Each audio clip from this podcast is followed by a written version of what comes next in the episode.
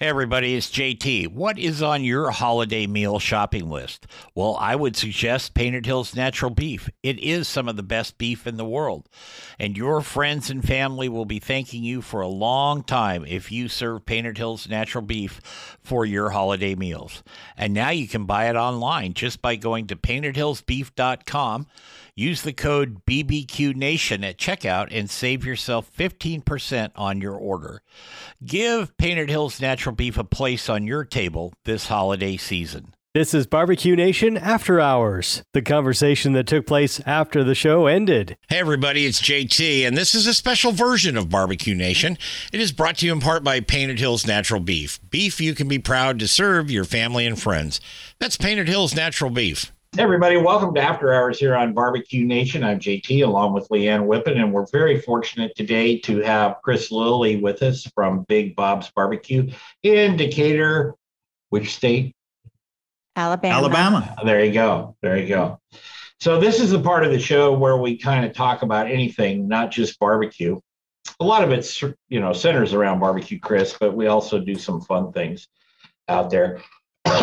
um, if you could work with one of your barbecue heroes, who would it be?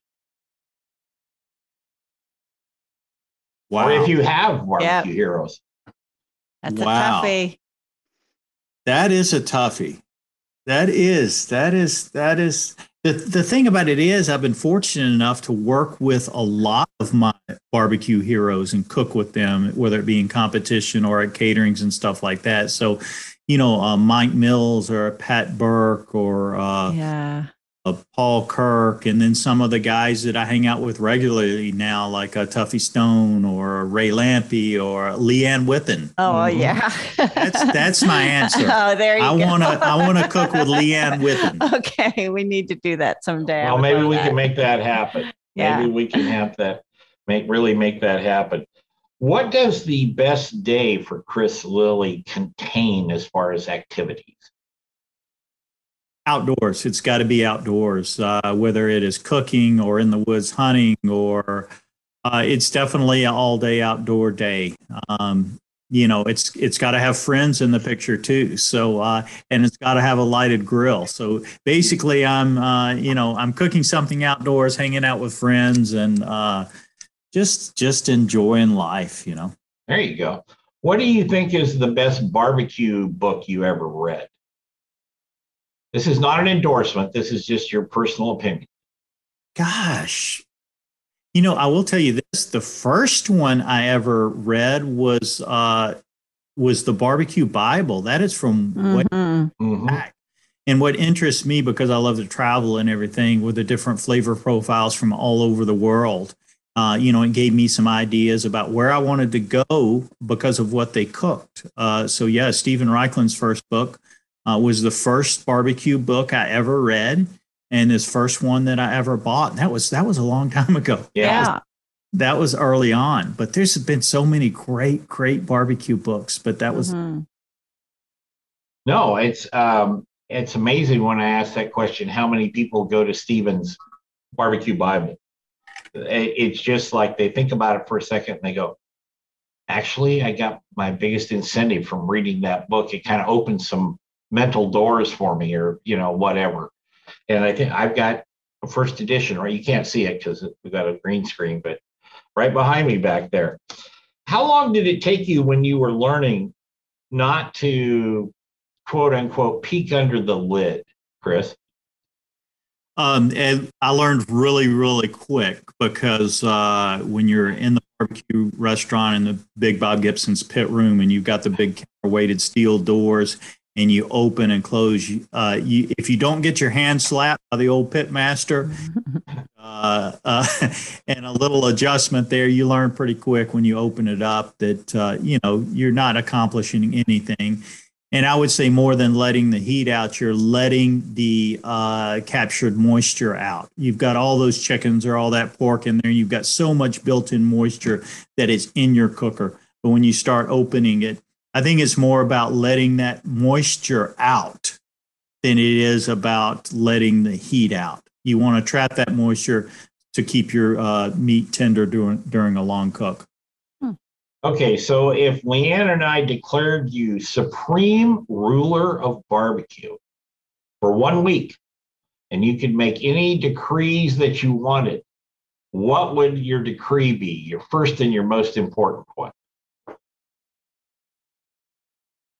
Gosh, I have absolutely no idea. You know, when my cooking barbecue, there's and there's a lot of people different from me. Uh, I don't like drama. I don't like politics. I don't give a whole lot of thought to uh, what should be done and what I should be doing, and what I just go with the flow. Uh, Mhm.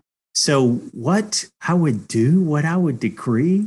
Um, oh gosh, you got me on that. If I think if I think of something, I will shout it out probably during the next question. But but I don't. I have no idea. I would probably just yeah, just ride right along. I wouldn't change a thing. There you go. Do you remember the worst concert you ever attended? Um, yeah. uh, Well, I will say this. Yeah, I, I Mm. do, and it was probably it. It was probably the most disappointing contest or concert because I loved the band back then, but then when I went to see it, I was absolutely disappointed. Um, and it was a Ratt concert. Do you Oh, remember? I remember right round and round, Yeah, right? Yeah, yeah, that's crazy. But yeah, I was most geeked up for that concert. But when I went, I was the most disappointed because uh, they weren't as good in concert as I thought they should be. there you go. Yeah, so th- so there you go. I've been to a lot of great concerts though. That was probably my, my most disappointing. Well, uh, we've got just a couple minutes left. I know before you got to get out of here. So, um, where's the worst place you've ever had to cook? Really stands out in your mind? Um, I will say two of them. One was in Demopolis, Alabama at Christmas on the River in December. It was a competition, and I was doing a whole hog in competition for the first time or second time. And it was probably, uh, I don't know, 10 or 15 degrees outside, wind blowing. And, um, and I was curled up beside it was, and we're cooking on a Texas style indirect cooker and we spent the night in a chair beside the firebox all night to, Mhm. to keep to keep warm. Okay. Second time was at Jack Daniel's World Barbecue Championship, and uh, it started pouring down rain in the middle of the night, and two of our tents collapsed. Oh, It- Mm. we were supposed to be putting on all of our meat and getting to work and getting up for the day. Two tents collapsed, and and yeah, we through it through pouring rain, and a, and a river formed and started running through our site. So we were probably shin deep in water and uh, soaking wet with no That's okay. rough. Okay. One last question. and I know I'll get a real quick answer out of this. Have you ever cooked in a thunderstorm or a snowstorm in your underwear? Um, as a matter of fact, that night, funny story, in at Jack Daniels, thunderstorm, and uh, my son Jacob was in a sleeping bag, and I told him he would stay. You stay warmer in a sleeping bag. Anybody that that stays outdoors and camps out knows that you, need to strip off your clothes in the sleeping bag, strip down to your skivvies, but or else when you get out of the sleeping bag it's going to be freezing cold you want to put on warm clothes so when the tents collapsed he was in his underwear and i was crawling out of the back of my truck in my underwear So that, that night started out uh, we're in our underwear soaking wet in a thunderstorm cooking barbecue There yes you- it's happened There Wow. you go. There you go. Well, Chris, I know you got to jump on another call Yeah. here, but thank you for putting up with this nonsense today. And we really, really appreciate it. And hopefully we'll see you next week. we'll see you both soon take Yeah, care you. Okay. All right. Thanks. Thank you, Chris. Okay. Thanks, everybody, for listening to After Hours. I appreciate it. And Leanne and I will be back next week when we get back from Texas, right? Yep. There you go. Take care, everybody.